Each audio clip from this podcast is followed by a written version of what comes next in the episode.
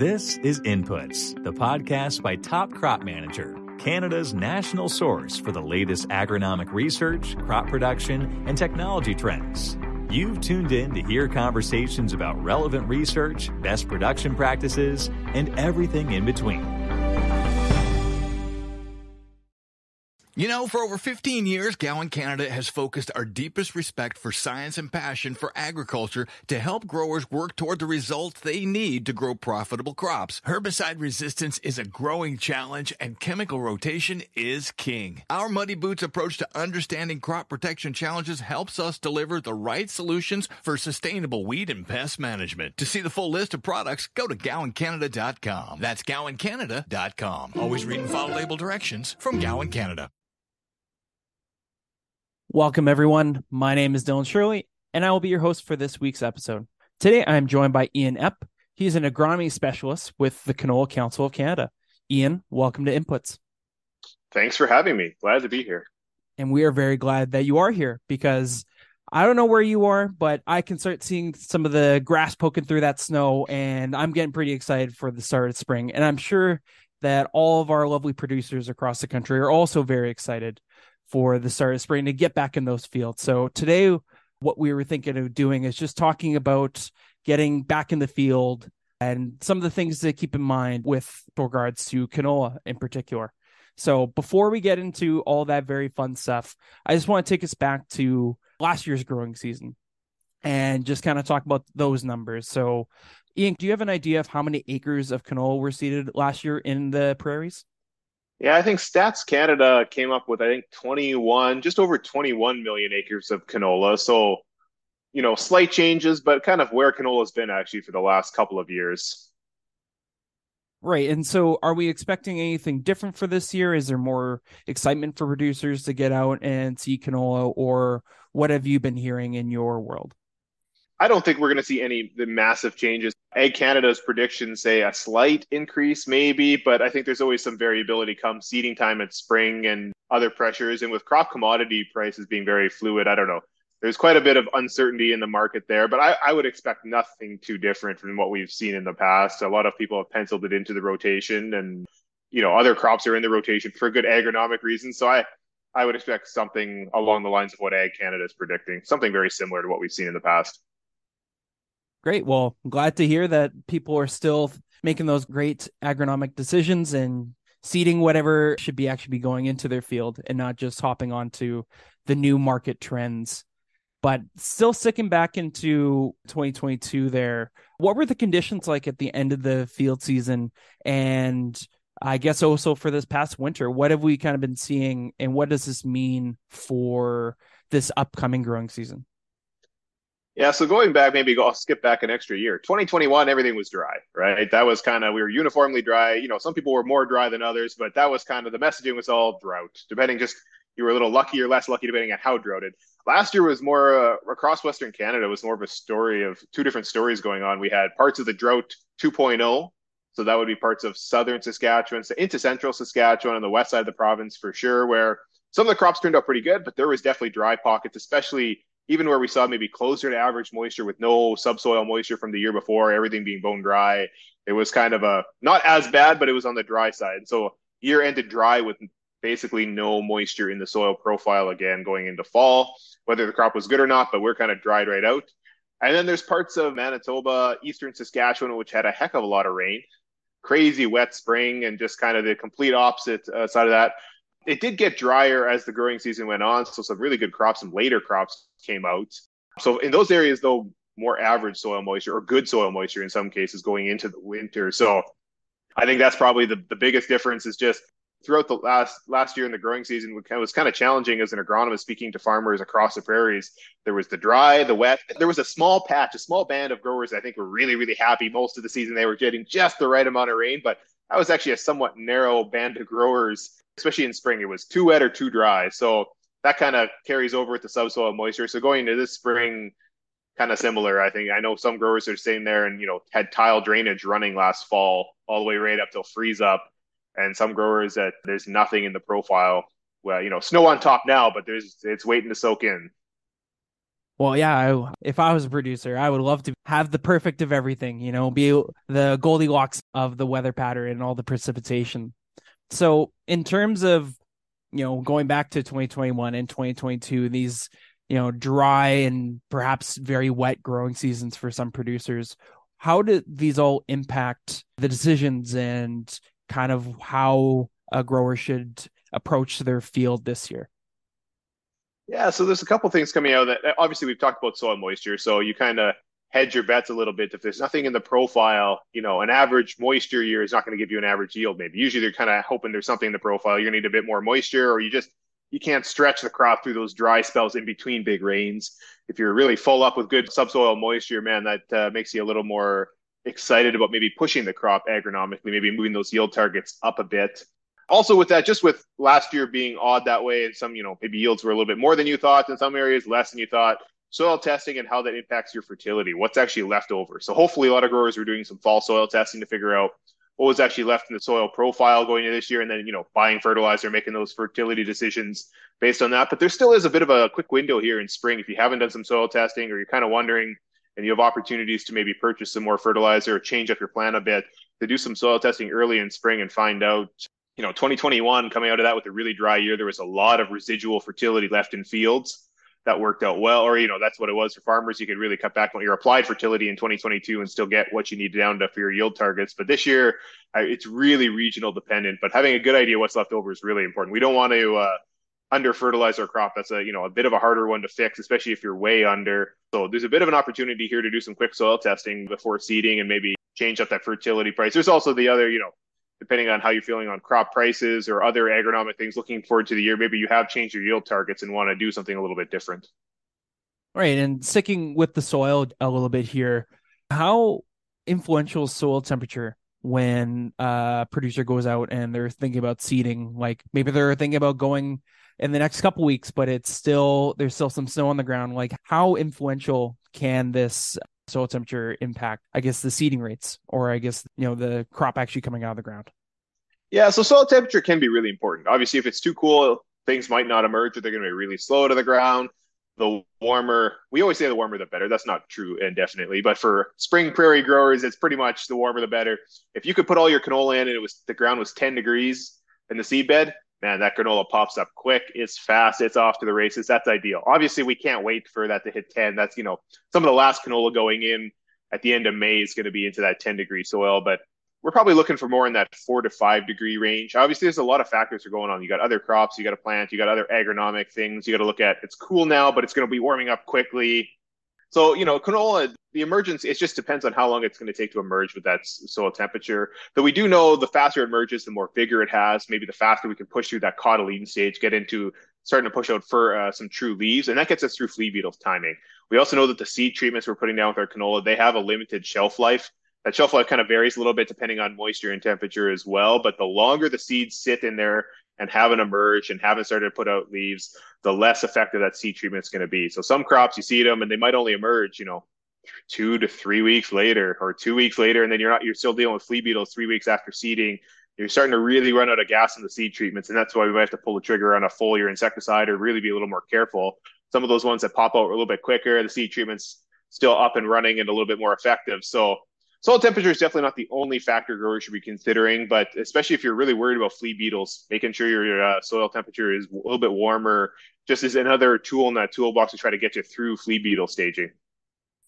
For sure. And I mean, let's just jump right into insects here. You've already mentioned the the big F word, but what other insects should producers kind of be worried about in these early growing seasons? And when should they kind of be going out and scouting and seeing if flea beetles might be a problem? Yeah, so flea beetles are year over year. On average, flea beetles are the worst pest in canola. The one that causes us the most trouble, causes the most foliar insecticide. It's just the most consistent pest we have. You always seem to have some flea beetles around. It's just whether you're going to hit that threshold. So, uh, a couple things with flea beetles is just starting the year off right with your your stand establishment. We talked about soil temperature, so getting anything you can do to get the plants through that susceptible stage faster just limits the amount the amount of damage, the time the flea beetles have to do damage. So the first seeded crop that's cool, maybe had some other you know, cool, small, you know, poor conditions, slow emerging, all of those things. That's a, you know, so if we get anything we can do to speed it up, that's going to help. Plant stands is another thing. Obviously, canola seed is expensive. We don't want to be putting extra seeds in the ground. But anytime we're talking that four or less plants per square foot, that's not a lot of plants. And if you start to lose into flea beetles, or you think of the actual amount of cotyledon area, seed treatment's working, but there's so many flea beetles and you have less plants, more often you're going to pull a foliar insecticide or something like that. So making sure we have a good plant stand that's uniform, that helps deal with it. Just, yeah, anything that'll start to slow it down. So your seed place fertility rates, making sure that we're, you know, some fertility, especially phos with the seed is fine, but not pushing those seed rates. You get some burns, so you're going to get less emergence. Maybe you'll have scarred the plant a little bit and it's just going to kind of sit there and recover. Again, any of those things, open that window and just open the door to more flea beetle issues. So flea beetles, anytime that canola is popping out of the ground, all the way from there till the one leaf, sometimes a little bit later under really high conditions. But if you're in if you're one two leaf and your plants are healthy, growing, get a good plant stand, you're usually past the worst of it at that point. So growers should be scouting regularly. We know flea beetles are out there and it's every couple of days, especially under moderate pressure. If you start to see, you know, the cotyledons are getting nibbled, we're not at threshold yet. The seed treatment's doing what it's doing, but it's getting worse. It should be every day or two, even. Sometimes we have cases where you checked and it was okay. You come back a week later and the field's kind of gone, or patches of it are just disappeared. And what happened here? And it's just the flea beetles at the right time they can really take off on you. So are always aware of this. Flea beetles are always our biggest pest. So that's something to be careful of. You got a few other weird ones like wire worms that'll come in. They'll be kind of patchy and you'll just have plants that maybe don't emerge. Cutworms are kind of similar. You get some cutworm issues. So being aware of those patches, keeping an eye on, you know, sandy, warmer soil patches or areas of the field that just aren't that aren't emerging.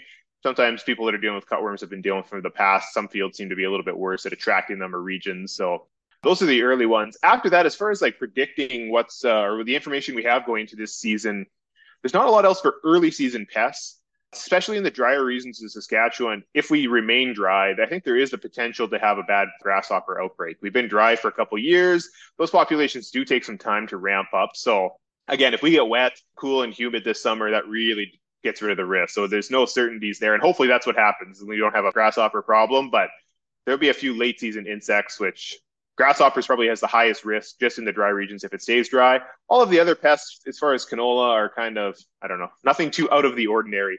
You can always have a, an outbreak of some of these things, especially insects that maybe fly in, but uh, there's no no major red flags at this point, which is good. That is very good to hear. I mean, as an entomologist, I love seeing bugs, but at the same time, I can understand that maybe the enthusiasm isn't at the same level for some other people. So uh, I think 2023 is going to be somewhat of an interesting year because there's been some more news about lambda cyhalothrin and its usage in canola or just in general. So could you perhaps touch on what's been happening with that specific insecticide and what should growers be expecting in the future for what they should be using for uh, insecticide treatments? Yeah, so the Lambda decision happened a couple years ago with PMR, the initial decision on the restrictions on feed uses, but not on food uses. And so that's a distinction we haven't seen in Western Canada before as far as pesticide label. And our system across commodities is not particularly segregated well between food and feed. Things are food until they don't become food because something wrecks your crop. So you apply it to your wheat, your bread wheat It's probably going to go for milling and then you know you get a frost and something that's feed wheat right? Those kind of segregation things and there's mixing there's blending kind of happening throughout the system. So a bit of an interesting one. In the canola world i guess flea beetles are probably the biggest early season use of this product. We do have a number of other alternatives. I think there's there's probably there's half a dozen other insecticides that are all registered on flea beetles and kind of have you know, some of them are actually very similar modes of action, similar use pattern rate. Like they're essentially equivalent for growers using. So the good news is coming forward for this growing season, we expect there to be lots of options available to growers. When they do need a product, there will still be Lambda on the market. So they could use that. And we would caution if they're going to use that to talk to their grain buyer ahead of time. You know, it is still registered for use in Western Canada, but obviously with this weird distinction, I think the value chain in general is trying to sort through what does that mean? How do we actually approach this? So I, would, you know, talking to your grain buyer if you're going to use that product, but there are also a number of other products that are available that work really well on flea beetles, and all indications are that that supply will be good. So when a grower needs it for a flea beetle, they will have access to a product that's going to effectively work on that. So that's really the take-home message for a grower: is that you might have to use a product you haven't used before or a different one for your flea beetles. And if you have some lambda sitting around in the shed, you might want to sit on it for a little bit and maybe try to use something else. But you know, at the end of the day, we need to control pests and yeah, because all these there's a number of insecticides that are equivalent on a control. Growers are regularly using them somewhat interchangeably depending on what's available or what their program or whatever the deal is. So that's the good news for 2023. And Canola Council and a lot of other commodity groups and value chain organizations are still working to try to get this sorted out at the PMRA level. We're kind of hoping, we're still hoping that this gets reversed, but it's kind of unlikely that's going to happen for the 23 growing season. Well, it's good to hear just going into the season that there's plenty of other options for growers that still do almost the exact same in the exact same way to handle flea beetles. So good to hear that there's a few more tools in everyone's belt before these nasty bugs start waking up. Speaking of other nasty things, let's talk weeds. So, just in general, what kind of weeds should growers be on the lookout for as they uh, start seeding and they start seeing some of their plants coming out of the ground? Well, now we see where I can start rambling and talking for a long time because my background's actually in weed science. So this is where I get really excited. You know, bugs are fun or not fun depending on the grower or how much scouting you have to do. But uh, weeds are always a hot topic, and actually, there's not particularly very many good news stories in the weeds front here. Where, you know, herbicide resistance continues to spread. We, you know, there's not there's not a lot of great news, but the thing to prep for this year is really is getting on top of your weed control early. So we know herbicide resistance is spreading. What the key driver weeds you want to be looking for are probably ones that are keen to develop resistance, maybe already have resistance on your farm, or just the key driver weeds, the ones that are prolific. You know, each farm will have a specific weed, and you know the big ones, wild oats or kochia, are pretty common across the prairies. Maybe cleavers if you're in the black soil zone. But the key driver weed on your farm, are how how are you controlling that? Are you doing a good job of that?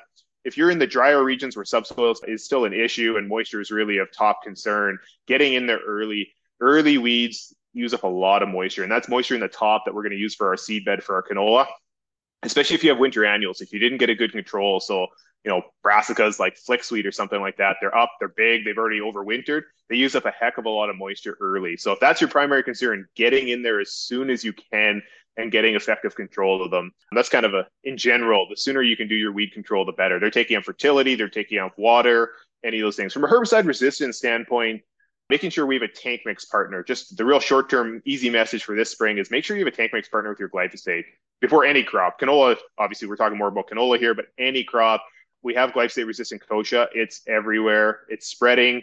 It's spreading rapidly. We also have a number of other weeds that are resistant to other modes of action. The cleaner we can get that field early, the better. So glyphosate pre-burn should never be applied alone. Have something else in the tank.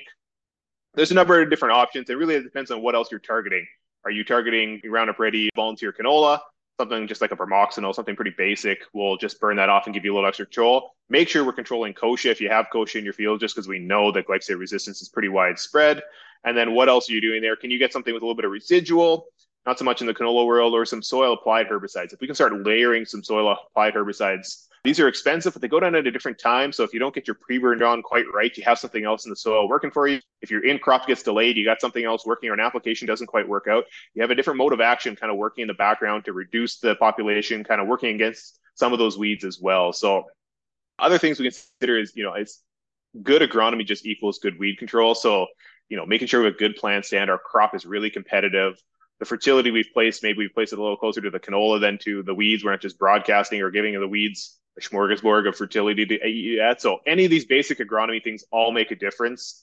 It's really part of a more integrated system. But for growers that are just prepping for this spring, make sure you have your tank mix partners at home. So when sprayer's got to get rolling, you got your glyphosate and you have what else you're mixing with it. The only other thing with that, I guess, kind of thinking more cross commodity, is we're asking growers to add more tank mixes into the rotations, different crops. It used to be maybe you apply glyphosate across the farm by itself for your whole pre-burn. And now I'm going to ask you to add something in canola and then your cereals. You're going to put something else in your pulses. Make sure we're taking the time. We're setting ourselves up for success on cleaning the sprayer out. There's a few more cleans in there. Some of the pre-burns, not in canola, but in other ones, use a group two herbicide. And we know that group twos don't always clean out so well. And then we have canola issues or so making sure you have the right tank cleaners at home, depending on what you're using. And anything you could do now and on plumbing on the sprayer, setting yourself up so you can rinse that sprayer really fast and easy. Ideally in the field, a little bit of water, get that product out so that when we go to canola, sprayer is clean and we don't have that extra layer of complexity of is there a group two clean out issue here or not. So what I gather is just start clean, whether it's your field, whether it's your equipment, just get out in the field, make sure everything's clean so you don't have to worry about these weeds competing against the lovely canola that you plan to seed there. Yeah, and because we're still here into, I think this podcast comes out in the beginning of April, we have time. So when I don't work for the Canola Council, I put on a farmer hat and I spend my evenings and weekends farming. So I understand you talk, you have these good plans in winter and you think, ah, I should do that, I should do that, and then May hits and it's just like all hands on deck. We got to get acres, you know, things got to get seeded, the sprayer's got to run, and you know things only break when you're using them, and then you get behind, and then you're scrambling to get you know the crop in. It's a really busy time. So things you can do now, just you know, again, like either it's having product on hand or is there a little bit of plumbing you can do on the sprayer to make it easier to clean out, rinse out, so you can save yourself time in season. I don't have extra time. I do my spraying before and after work, so I don't have time at 10 o'clock at night to spend an extra 45 minutes rinsing my sprayer. So what are we doing now to set ourselves up to success so we can get the applications on right?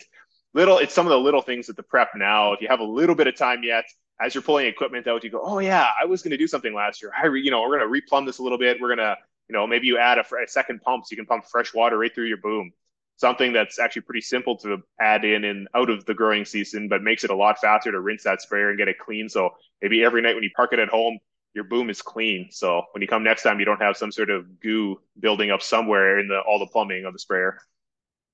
Yeah, surprise or mysterious goo doesn't sound uh, appealing at all.